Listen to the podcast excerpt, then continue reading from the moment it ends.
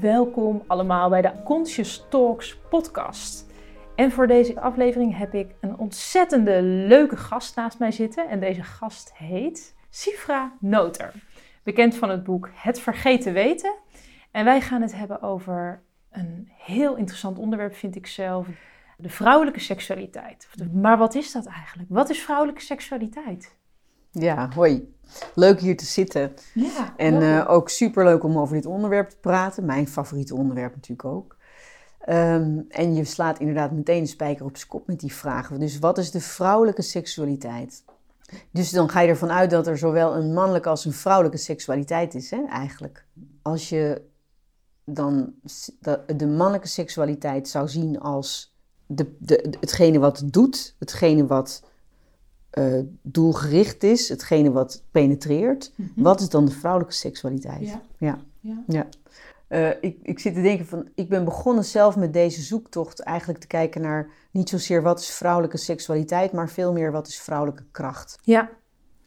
En uh, zoals ik zelf leefde als vrouw in de westerse wereld, uh, voelde ik me eigenlijk best wel heel erg krachtig. Alleen ik realiseerde me dat ik me krachtig voelde als ik mijn mannelijke energie ging gebruiken. Ja. Dus ik gaf bijvoorbeeld aerobic lessen en daar voelde ik me heel krachtig bij. Maar dat is natuurlijk een soort van, ja, een soort van militaire training bijna. Ja. Hè? Met gewichtjes en uh, gewoon, uh, ja, gewoon doorduwen een beetje en schreeuwen en kom op en zo. En dat voelde, gaf mij een heel krachtig gevoel. En eigenlijk als ik dacht aan vrouwelijk, dacht ik eigenlijk eerder aan een beetje slappig of zo. Mm, ja. En ik ben me toen eigenlijk gaan afvragen van, maar wat is het dan eigenlijk om krachtig te zijn als vrouw? En bijvoorbeeld ook, uh, ik weet niet, ja, dat heb je nog steeds, dat je hebt dan vrouwen van het jaar. Hè, dat zijn dan, en dat zijn dan vaak bijvoorbeeld vrouwen die heel goed zijn in de politiek of heel goed in het bedrijfsleven. En die zijn dus eigenlijk heel goed ook weer in uh, mannelijke dingen. Ja. En dat zijn dan de, um, hè, de, de, de, krachtige vrouwen van het jaar of Ja. zo. Dus oké, als je dan kijkt naar wat is dan vrouwenkracht? Mhm. Um, ja, wat is dan vrouwenkracht? Ja. Nee, maar serieus. Ja. Ik ben gaan kijken van hoe kan ik, hoe kan ik dat onderzoeken? Hoe kan ik erachter komen? En toen ben ik begonnen met, uh, met maancirkels.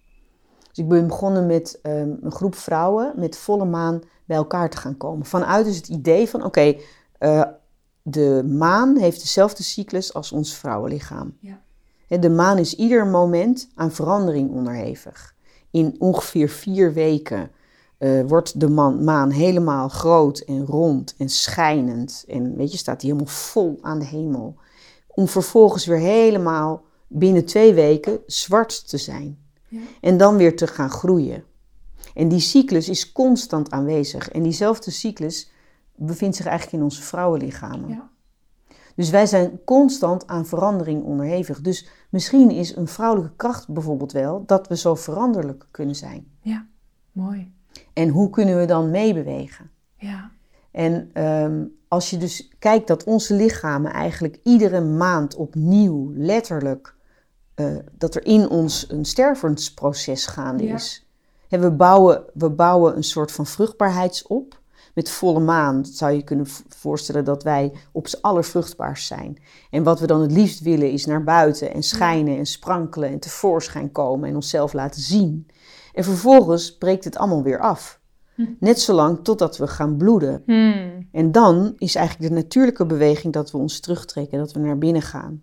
En vanuit veel shamanistische culturen, natuurvolkeren, is dat een hele krachtige periode voor vrouwen om uh, als ziener uh, hè, te werken, bijvoorbeeld. Ja. Dus juist als wij menstrueren, uh, kunnen wij um, in de toekomst kijken of kunnen wij voorvoelen wat er wil gebeuren. Hmm.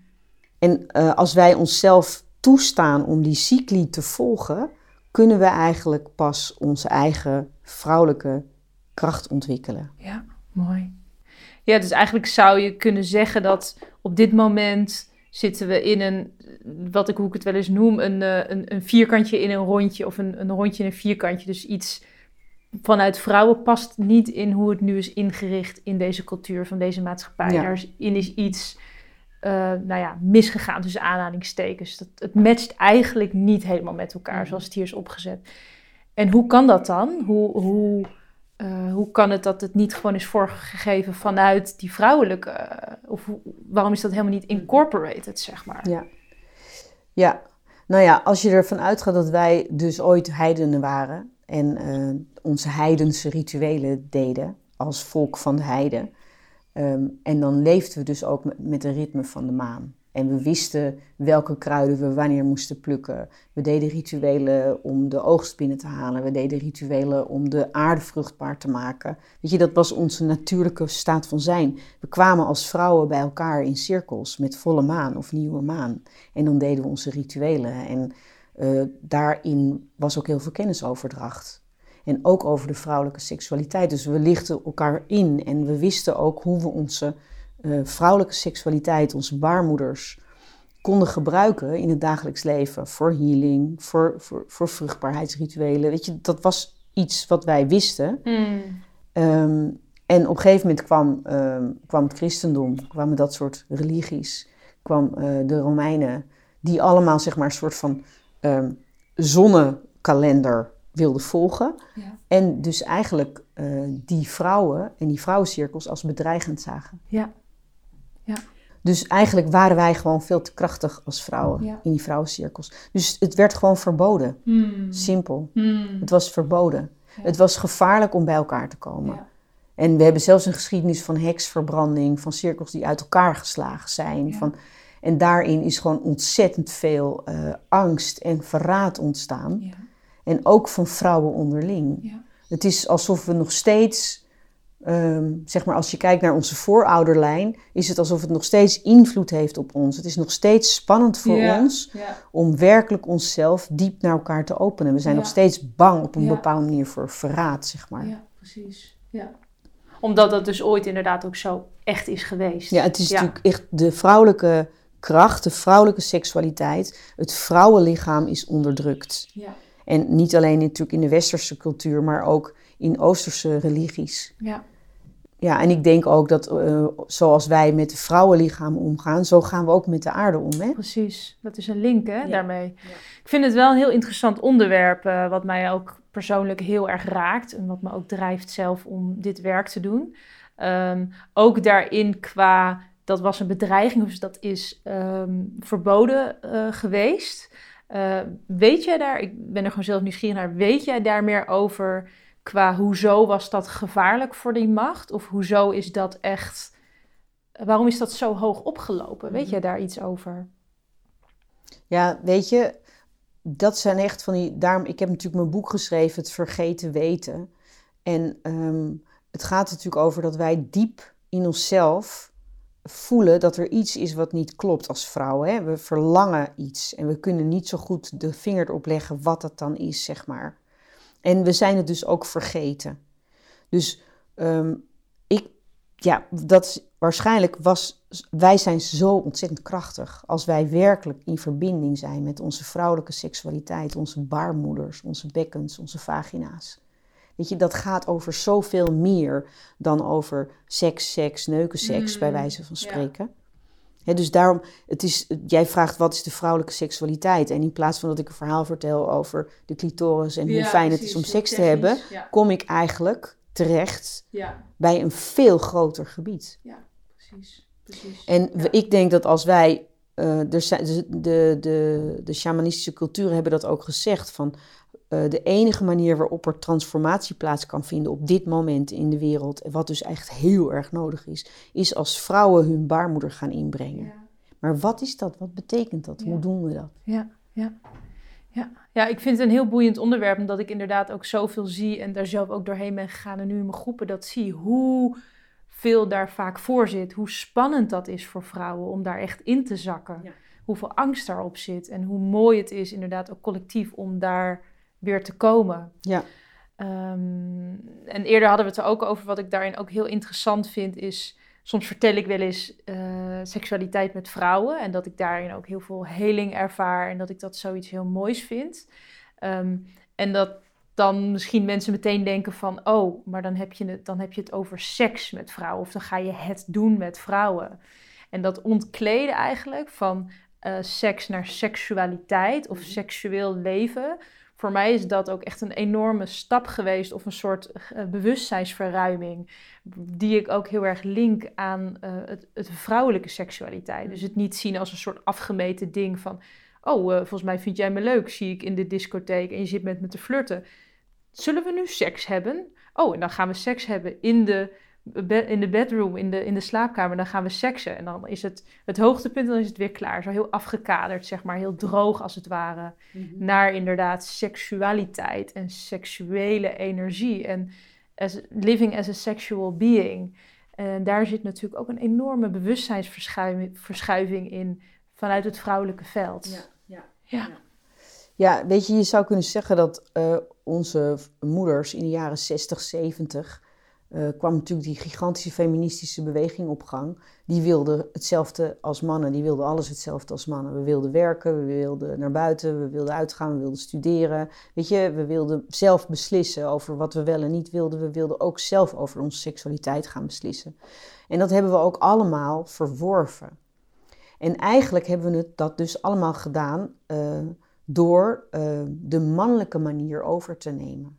Ja. Omdat eigenlijk de vrouwelijke manier was verworden misschien wel tot slachtofferschap en mm. passiviteit. Ja.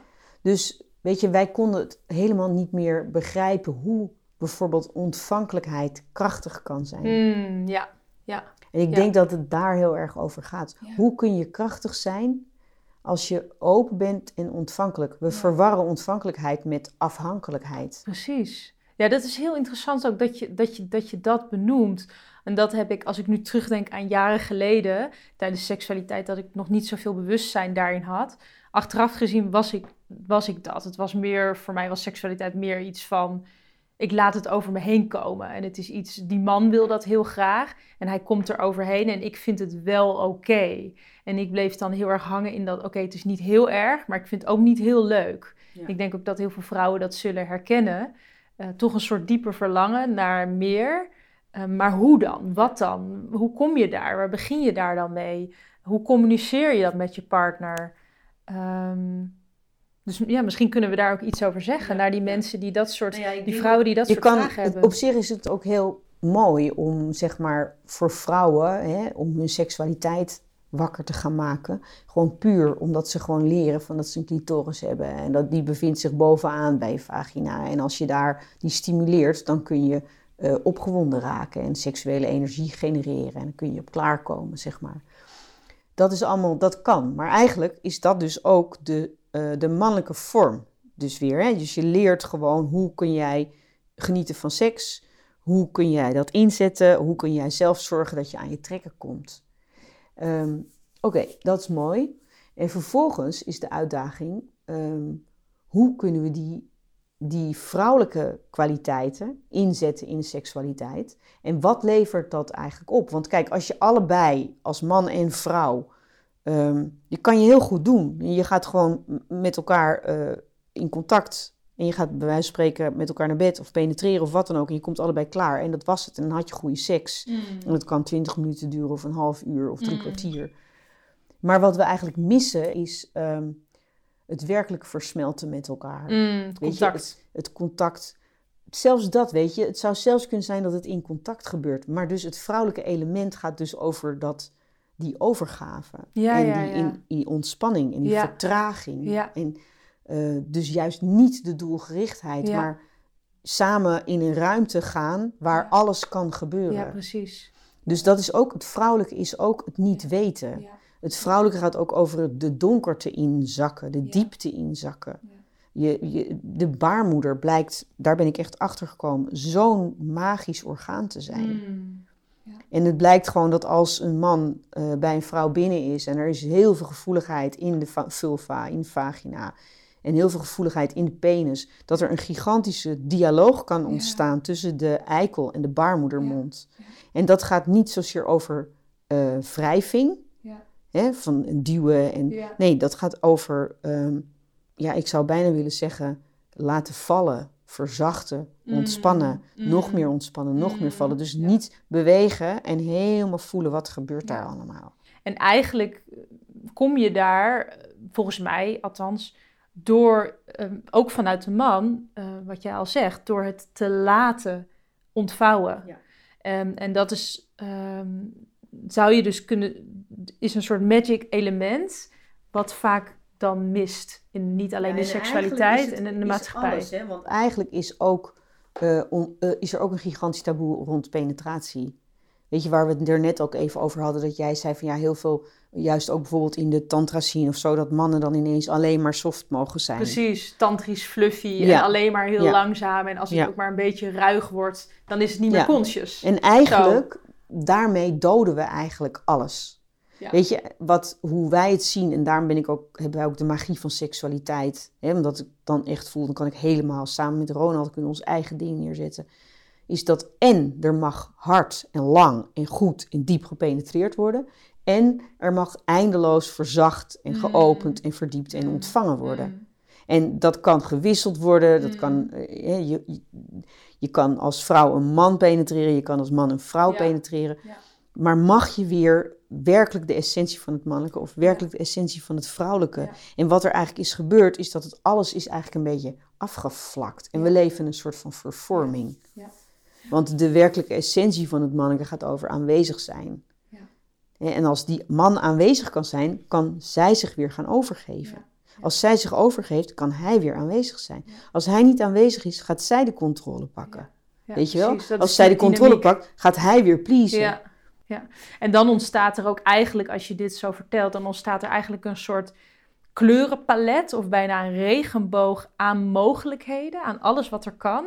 En vanuit al dat palet wat er mogelijk is, eh, ga je bijna een soort surfen over al die energieën die er kunnen zijn. Mhm. En dat gevoel vind ik eigenlijk altijd het mooiste wat er is. Die vrijheid te voelen van alles kan er zijn. Ja. Alles. En keihard en zacht. En ik ga straks dansen bij Ecstatic Dance. En op die manier dans ik ook, laat ik mijn lichaam bewegen van echt alles kan gebeuren. Ik kan de hele avond zitten op de grond in meditatie zonder beweging. Of ik ga helemaal los in de wildheid.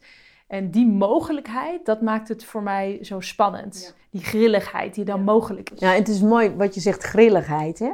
Want ik denk dus ook dat eigenlijk mannen en vrouwen allebei gigantisch verlangen naar het vrouwelijke element in de seksualiteit. Weet je, we verlangen naar extase. We verlangen ernaar om ons te mogen verliezen.